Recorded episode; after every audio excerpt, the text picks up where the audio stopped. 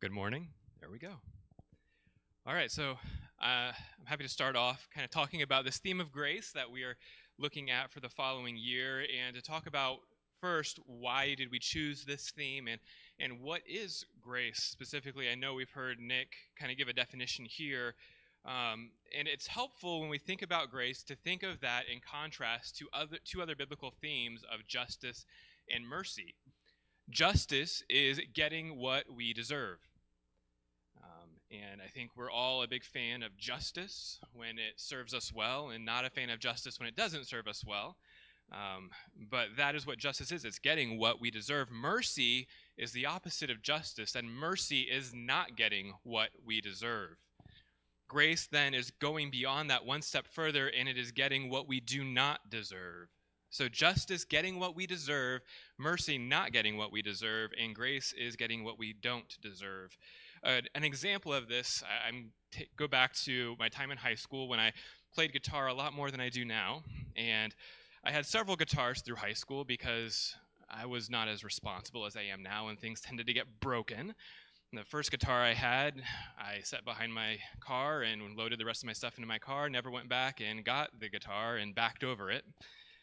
My second guitar that I had, I let a friend borrow it. And they set it down up against a couch when they were done and stood up and it tipped over. And this must not have been a very well built guitar because the neck just snapped as it fell over. Now, in that moment, there were several ways that I could respond. I could respond in justice and say, Hey, you broke my guitar. What you deserve is that you should buy me a new guitar, or at least pay to get this one repaired, but it was, it was beyond repair. Justice would have been, you owe me a new guitar. Mercy, which was the path that I chose, is, hey, it's okay. I understand. Accidents happen. I'm not going to make you pay for this. It's okay. What Grace would have said is, hey, I understand you want to learn guitar. You don't have a guitar. Instead of me just letting you off the hook for this, I'm going to go ahead and buy you a new guitar. Even though you broke mine, I will go above and beyond to show grace to you and that is when we're talking about grace, it's going above and beyond and showing grace to others. And the reason why we chose this theme is because we live in a day and age that everyone is fixated on self, proving our perspective, our opinion, or my favorite term, our truth, and showing how that truth is superior to anyone else's. This often leads to a lack of compassion, a lack of grace, and ultimately division that so characterizes our culture today. We see division in politics, in um, amongst race, gender, economic status, social status, um, even in in church. We so often see division amongst denominations and within beliefs. And we, we felt like this was a great time heading into 2024 to look at grace as something that unifies us within our families, our churches, and our communities. I think an example of how this plays out, I noticed over the weekend as we gathered for Christmas and large families come together, and it's a tradition in our family that we sit down and we play games together. And the, the favorite question is always, well, what game do you want to play? And when you have about 15 people trying to decide what game they want to play, there's going to be some differences of opinions, and half of our time together is spent just having a conversation about what game do we want to play. Now, this conversation can go multiple ways. Someone can say, hey, I want to play Uno, and I could respond, that is so stupid. Who would want to play Uno? That's a children's game. You must be so simple minded and just start attacking the other person for their choice of a game. And you should want to play something that's a little bit more intelligent, like Trivial Pursuit. That's, a, that's an adult game. That would really challenge us to grow. And other people are, well, I want to play a video game. I want to play a fast paced game. This game's too slow. And these are usually how these conversations go. It's kind of everyone trying to put their idea out. Now, sometimes we just end up getting into an argument because we're family, and that's what happens. Sometimes people will say, Well, you can play that game, but I don't want to play, so I'm just going to sit over here and do my own thing. And that's kind of that mercy. That's the middle of the road where you can sit there and just say, Okay, it's okay, we're different. We're just going to agree to disagree and go our separate ways. But what we're really looking for is unity. And what unity does and what grace does is we step into someone else and we say, I understand where you're coming from and why this might be something that you enjoy, you prefer. And so I'm going to step into that with you. And even though I don't enjoy Uno, I'm going to sit down and play Uno with you. And that's what we're hoping is that in that picture, that's a unifying thing. It brings people together. And that's what we're hoping to accomplish by looking at grace is to, instead of go into this year focusing on what divides us, to show grace to one another so that we, we can draw together. So we're going to look at grace through the lens of receiving grace for ourselves and then grace in our families, in the church body, and in our community abroad. So I'm going to look at specifically receiving grace. And the reason we start with this is because we have to receive grace before we can give grace. And the first place where we receive grace as believers is from God. We're going to look at Ephesians 2 real briefly if you want to turn there as this great picture of what it looks like to receive God's grace. And we're going to read verses 1 through 9 together. So Ephesians 2, verses 1 through 9, if you would turn there.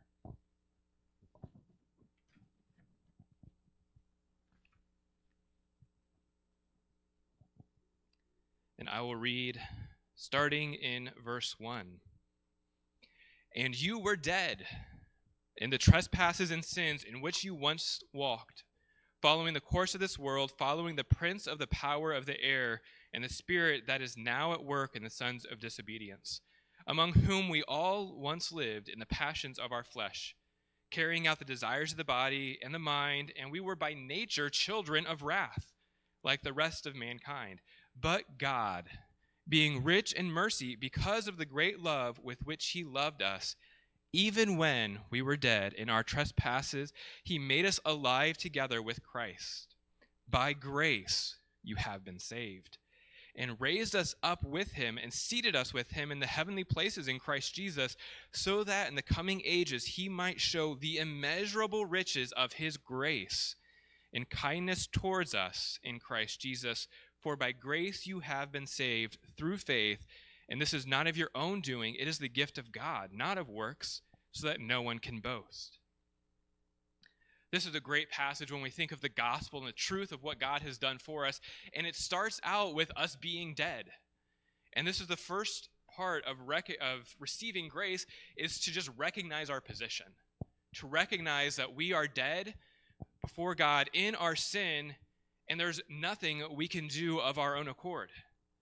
We are in need of His grace. So, first, we must recognize our position. We can't think of ourselves more highly than we are. This is just being honest with ourselves.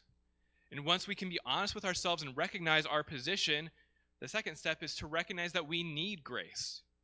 It's one thing to say, I'm in a terrible position, I'm a sinner, and then to say, but I can fix myself. I can get better. I can pull myself together, pull myself up by my bootstraps. And it's another thing to sit there and say, I'm a sinner. I'm in a terrible position. I need someone else's help. I need God's help. This is the person who says, I'll draw near to God before I take care of my sins because I need God to take care of my sins. So if we can be honest with ourselves, recognize our position, humble ourselves, and accept the grace that God has received or God has given, then we can receive his grace in fullness. And so often in churches and even in my own heart, it's so easy to just say, I'm going to receive God's grace because I need that for salvation, and then I've got it. I got it from here. And and it's not what this passage says it says that in the coming ages he might show his immeasurable riches of his grace. So it's not just you get grace when you're saved, it's you get grace when you are saved, and every day afterwards he continues to provide his grace as we grow in what he has called us to. So we don't just need God's grace to save us from our sins and to save us from hell. We need his grace to walk every day of our life. Now, as we talk about receiving grace, it's not just about receiving grace from God, but also being willing to receive grace from others. And this is sometimes the harder part. It's really easy for us to be like, compared to God, I'm a worm. I am nothing. I need all the help I can get from God. But everyone else, we're kind of on the same playing field, or if not, maybe I've got it a little bit more together, or at least I want people to think that way. However, we have to go through that same process when it comes to other people. Sometimes we need to be honest about our need to receive grace from one another. And then not only do we need to be honest about our need for grace from one another, but we need to be humble and accept our need. When we have struggles in our life or areas of shortcoming, the temptation can be really to hide these areas away and try to fix them and try to get it all together before we go out and, and talk to people to be like, I want to have this great testimony that I can share of how God worked in my life, so I'm going to get it all taken care of before I just go and share what God has done. And I think we need to be willing to share with one another of our need for grace, to step out of our comfort zone and be willing to admit our need for grace. And then we also must be willing to receive grace when shown it from others. When we refuse grace, really it's nothing more than self-righteousness cloaked in false humility. That we when we refuse others help, others offering of ways that they'll come alongside of us and think we can put it all together, it's thinking of ourselves more highly than we are and really having this false idea of who we are. It's saying things like, I'm better than this, I can take care of it. I don't need to receive grace from others, I can do this by myself. And that's one thing that we're going to talk about, especially next week in Sunday school, as we think through this idea of what does it look like to receive grace. When we're able to receive grace from God and from others, it puts us in a position to show grace to others. So that is what we're going to look at now as we move from receiving grace to discuss the concept of showing grace within our families. And Tim's going to come up and discuss that portion of our theme for the year. Thank you, David.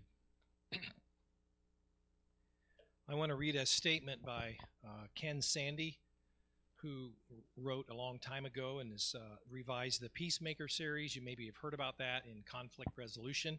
We're going to be using some of that this year too as we get specific about relationships with people, and especially as we take a couple minutes and think about in our families. He says that understanding God's Word is an essential ingredient of wisdom, which is the ability to apply God's truth to life's complexities. Having wisdom does not mean that you understand all of God's ways. It means that you respond to life in God's way. The better you know the Bible, the wiser you will be, and the more effectively you will be able to deal with conflict. And we can easily agree that within the context of the family, that's our chief area of conflict, perhaps, you know, on a daily basis or opportunity for conflict on a daily basis. And there's something about being with our family, and David gave his, his example of the Christmas thing. There's something different about relationships within family and as opposed to every other relationship outside the family. And so that's an area that um, we really have to address in our lives. And once we're believers, we live by this new standard that God has called us to. And I want us to go flip over to Ephesians 5. Now, we didn't collude on any of this preparation at all, so I always find it interesting when four of us are going to speak, how God will tie it all together in His way. Um, Ephesians chapter 5, verse 1 and 2, we'll read to begin with. Therefore, and we can say, therefore, because of what we read in the previous chapters, what David previously read about grace and grace extended to us, therefore, be imitators of God as beloved children, and walk in love as Christ loved us and gave himself up for us, a fragrant offering and sacrifice to God. Skip on down to verse 15. Look carefully then how you walk not as unwise, but as wise, making the best use of the time, because the days are evil. Therefore, do not be foolish, but understand what the will of the Lord is. And do not get drunk with wine, for that is debauchery, but be filled with the Spirit, addressing one another in psalms and hymns and spiritual songs, singing and making melody to the Lord with all your heart, giving thanks always for everything to God the Father in the name of our Lord Jesus Christ, submitting to one another out of reverence for Christ. And then it moves on into the next section about wives and husbands, followed by children and parents, slaves and masters. All these relationships within the home are vitally important to work on, resolve conflict, and um, honor God with all of it. I believe if we can do that well in the home, the rest of when we talk about within the church, within our communities, the rest of it will be much easier because the intensity relationship in the home is unlike any other. So, part of this is talking about conflict resolution. It's easy to say, well, extend grace. And the thing about grace, and it's going to be really important to remember this as we go forward, is that grace is not without boundaries, it's not without standards, it's not without expectations. Okay, we're not we're not taking some meek and mild view of grace and we just were walked on and we're just a carpet for everybody to use. That is not what we're saying. And so keep that in mind as we go forward. This will become evident when we, we talk about what grace really looks like. Grace does not affirm sin. We, af- we can affirm our love for people, that we want to extend them grace when they don't deserve it, but it doesn't affirm sin. Galatians 5 says, The fruit of the Spirit, which we are to embody, is love, joy, peace, patience, kindness, goodness, faithfulness, gentleness, self control. That's a pretty tall order, is it not? So, this is what grace looks like. We can talk about it theoretically, but these are the manifestations within our families that we should see all of these things as we work on them. So, maybe a thought just came to me.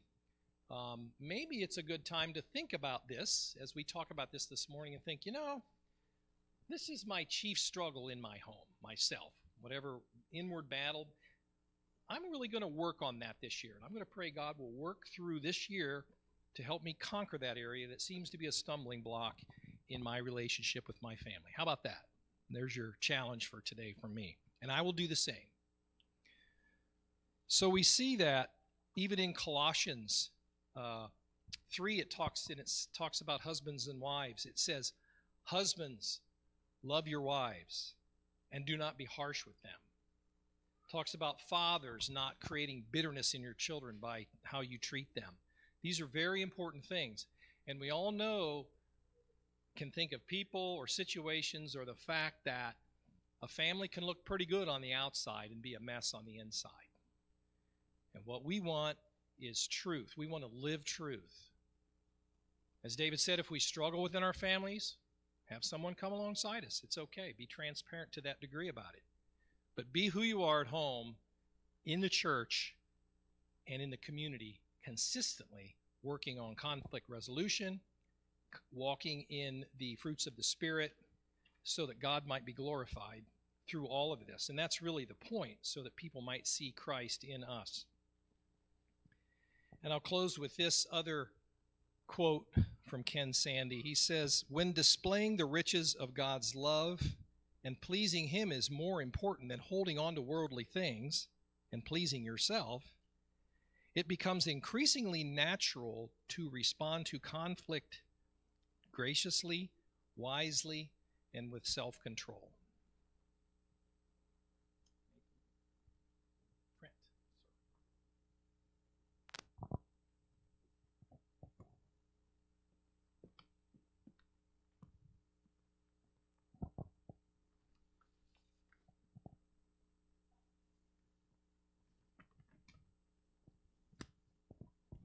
So I'm going to look at grace and how it is lived out within the church, within the fellowship, within this fellowship of believers.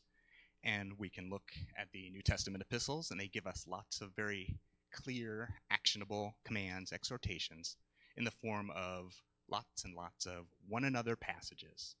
Um, we can see with all these one another's, we can see that Christian faith isn't lived out in a vacuum, it's lived out in community.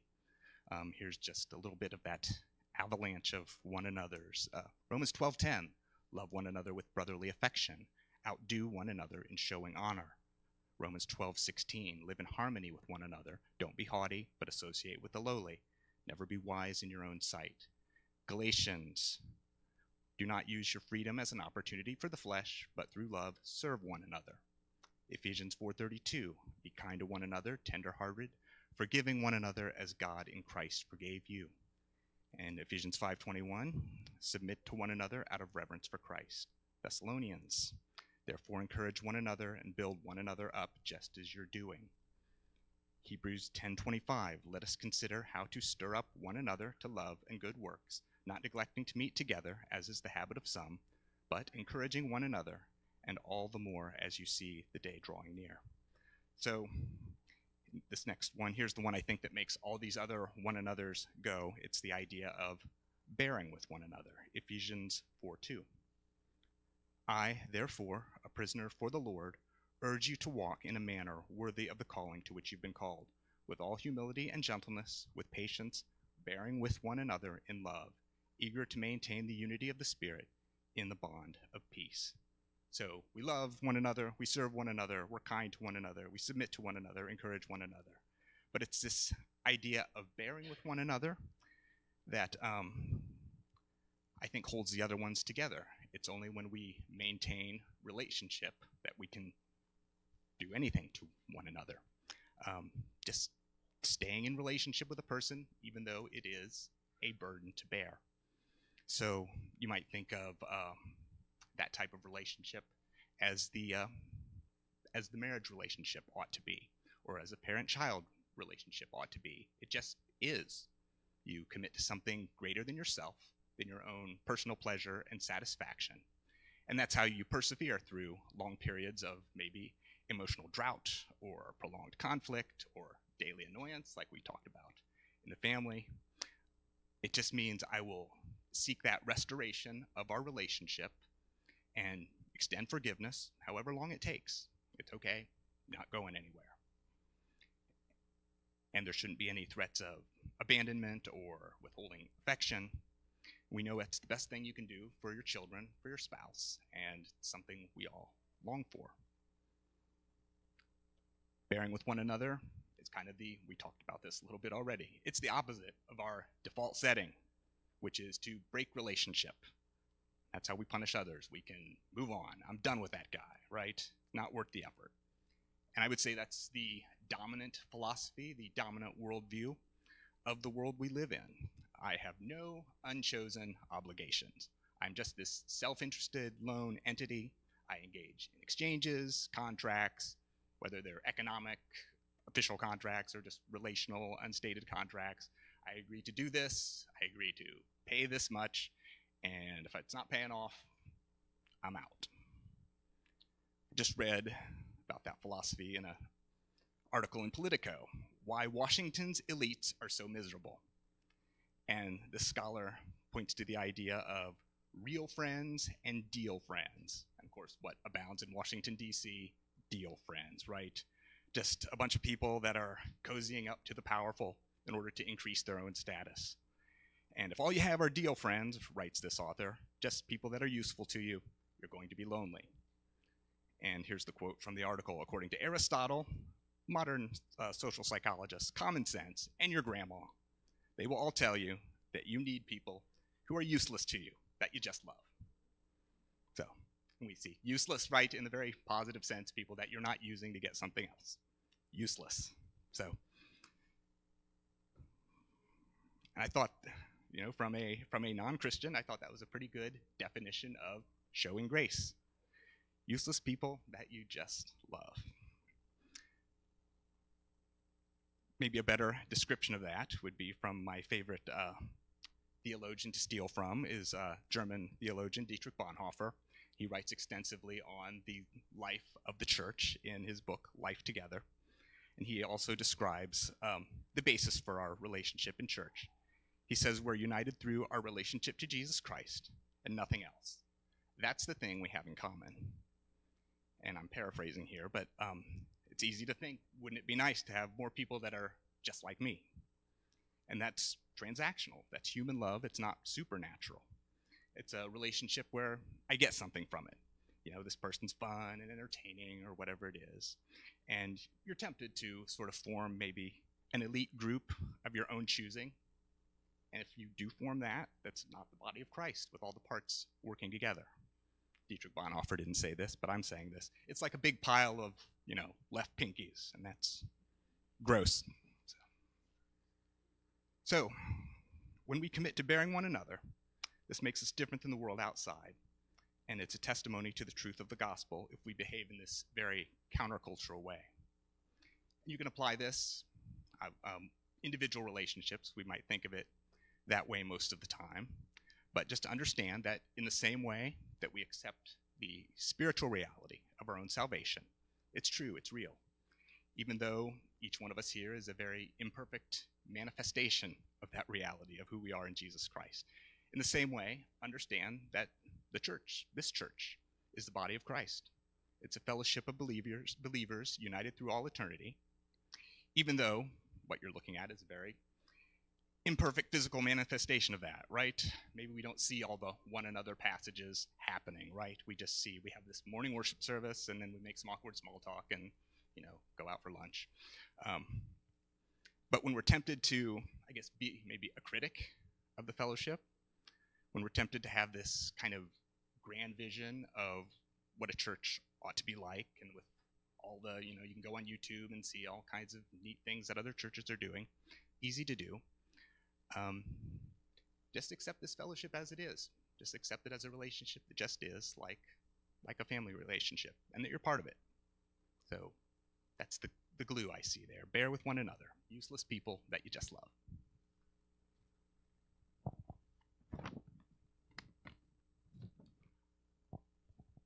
And speaking of, Fair enough. I'll accept that. Thanks, Trent. At least he loves me. We'll take that. All right. So we're, we're working our way outward uh, in our focus on grace. First, we talked about ourselves, uh, then our families, and then the church. And now we're going to look more, more towards your community. Specifically, uh, when we're talking about the community, we're, we're going to be looking at ex- displaying grace towards the unbeliever. Because when you think about it in a broader sense, if they are a believer, they are part of the broader church, right? Uh, so the manner in which we extend grace to an unbeliever will look different in some ways than maybe how we extend grace to a believer. In many ways, there's going to be some overlaps, but there will be some differences. So continuing on in Ephesians, since that seems to be our theme today, looking at Ephesians 4:17 to the end of the chapter.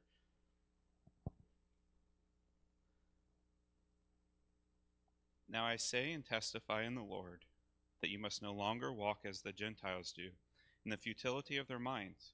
They are darkened in their understanding, alienated from the life of God because of the ignorance that is in them, due to their hardness of heart. They have become callous and have given themselves up to sens- sensuality, greedy to practice every kind of impurity. But that is not the way you learned Christ, assuming that you have heard about him and were taught in him, as the truth is in Jesus, to put off your old self, which belongs to your former manner of life and is corrupt through deceitful desires, and to be renewed in the spirit of your minds, and to be put on the new self created after the likeness of God in true righteousness and holiness. Therefore, having put away every falsehood, let each one of you speak the truth with his neighbor, for we are members of one another. Be angry and do not sin. Do not let your sun go down on the anger, and give no opportunity to the devil. Let the thief no longer steal, but rather let him labor, doing honest work with his own hands, so that he may have something to share with anyone in need. Let no corrupting talk come out of your mouths, but only what is good, as for building up, as fits the occasion, that it may give grace to those who hear. And do not grieve the Holy Spirit, by whom you were sealed for the day of redemption. Let all bitterness and wrath and anger and clamor and slander be put away from you, along with all malice. Be kind to one another, tender hearted, forgiving one another, as God in Christ forgave you. Because an unbeliever has yet to receive the free gift of grace, as David um, mentioned and as described above, uh, we cannot have the same expectations for an unbeliever as we would a believer who has already accepted that free gift of grace. For example, some time ago, I worked with a gentleman for anonymity's sake, we'll say his name was Fred. Uh, Fred was very openly an unbeliever. Uh, he's a proud Army vet who was very coarse around the edges and seemed to believe a sentence was not complete without a four letter word or two in it. I think we've all maybe met such a person. Uh, I worked alongside Fred for some time. One day, as we were talking about weekend plans, I told him I was going to be coming to our church here to work on some project. Not sure which one, but anyways, because Fred had this background in carpentry and he had done some work in carpentry, we had a little bit of common ground. So we discussed that topic, whatever it was, and I showed him kind of some pictures that I had taken ahead of time to try to plan and prepare, and he seemed very interested. And so I, I allowed the opportunity. I said, "Hey, you know what? If you ever want to, you come see it. Come. Our church is at 10:30. You're welcome to come join us for church if you like and see it in person." At which point Fred started to respond. I can remember his memory. He's looking at me and he goes, "You know," and he stopped and he paused and he just sat there and shook his finger for a second. And he said, Nate, I have a lot of respect for you. So I'm not going to say to you what I would told others who have told me or tried to get me to go to church. But no. Curiosity gets the best of me. Uh, it's one of my challenges sometimes. So I said, How would you have responded to others? I'm curious. he quickly responded with a very profanity laden version of no that included with a few threats against me should I invite him again. I said, okay, fair. And I said, well, the invitation still stands. Should you ever change your mind? And he simply responded, no. So, had he responded to my invitation with that second response, his initial response, what he wanted to respond, my extension of grace would look vastly different to him than if I were to say, invite Nick to D group, and he respond in such a manner. Because Nick has, well, first off, he's our pastor, but also he has received that free gift of grace, and he understands what that gift of grace is. So my, my extension of grace would look different because I have a higher expectation for Nick than I would of Fred. Again, because the believer has yet to receive the free gift of grace as described in Ephesians 2, we cannot have those same expectations. So, how do we extend grace to an unbeliever? I think this was in uh, back to what David said earlier here. Find my notes. So it's a it's a gift we do not deserve, and it's going above and beyond what is expected. But then at the same time, like Tim, Tim said, grace is not without boundaries or without expectations. So we have to guard ourselves as well as when we are extending that grace. In a short article written by Pastor Craig Etheredge, he offers four ways that we can extend grace to others and non believers. He writes Some practical ways we can extend God's grace to others are to extend forgiveness, extend encouragement, extend a helping hand, and to extend the hope of the gospel. So, over the next 40 to 45 minutes, I'd like to unpack these ideas for practical extensions of grace. Again, extend forgiveness, extend encouragement, extend a helping hand, and to extend the hope of the gospel. And yeah, I did say 45 minutes. I won't take that long. However, again, Sunday school, we'll be unpacking all these ideas in Sunday school over the next week, starting at 9:15, where each of us elders will each take a week over the month of January, work our way through it together, um, unpacking these ideas, starting with David, working our way out just like we did today. So, as Trent read earlier, uh, bearing with one another is a big part of that. And so, bearing with the unbeliever, standing beside them. Uh, back to the passage we read earlier, and Trent also read Be kind to one another, tenderhearted, forgiving one another, as God in Christ forgave you. So, we need to extend that forgiveness. For those of you who uh, have little ones at home like this, there's a song that comes to mind by Slugs, Slugs and Bugs. If you haven't heard it, let me know. I can let play it for you afterwards. But it is just that. It is be kind to one another, tenderhearted, forgiving one another, as God and Christ forgave you. By forgiving others like Christ forgave us, we put God's grace on display for the world to see. They see that there's something different in us. Extending encouragement. Back to Ephesians 4:29, let no corrupting talk come out of your mouths, but only such as good for building up as fits the occasion then it may give grace to those who hear. By using our words to build others up and not tear them down, we extend grace for those who hear them. It sets us apart when we don't engage in the idle gossip of others, but we encourage others. We build them up. Extend a helping hand. As Tim, Tim read earlier, Ephesians 5 1 through 2, 1 and 2. Therefore, be imitators of God as beloved children, and walk in love as Christ loved us and gave us up for us a fragrant offering and sacrifice to God. God has given us each unique gifts and talents that we can and should be used for His glory. When we properly use these God given gifts, we imitate the love of Christ and extend grace to the recipient of said help. Finally, extending the hope of the gospel. Back to what David opened with in Ephesians 2 8 through 10. For by grace you have been saved through faith.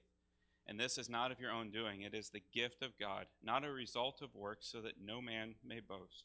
For we are his workmanship, created in Christ for good works, which God prepared beforehand, that we should walk in them. We have been given a magnificent gift, and we are called to share that gift. Perfect for the Christmas season as we're closing and looking towards the new year ahead. We can extend God's grace to others by simply telling them what Jesus has done for us and how they can come to know him personally. Let's close in prayer as we prepare for our last and final song.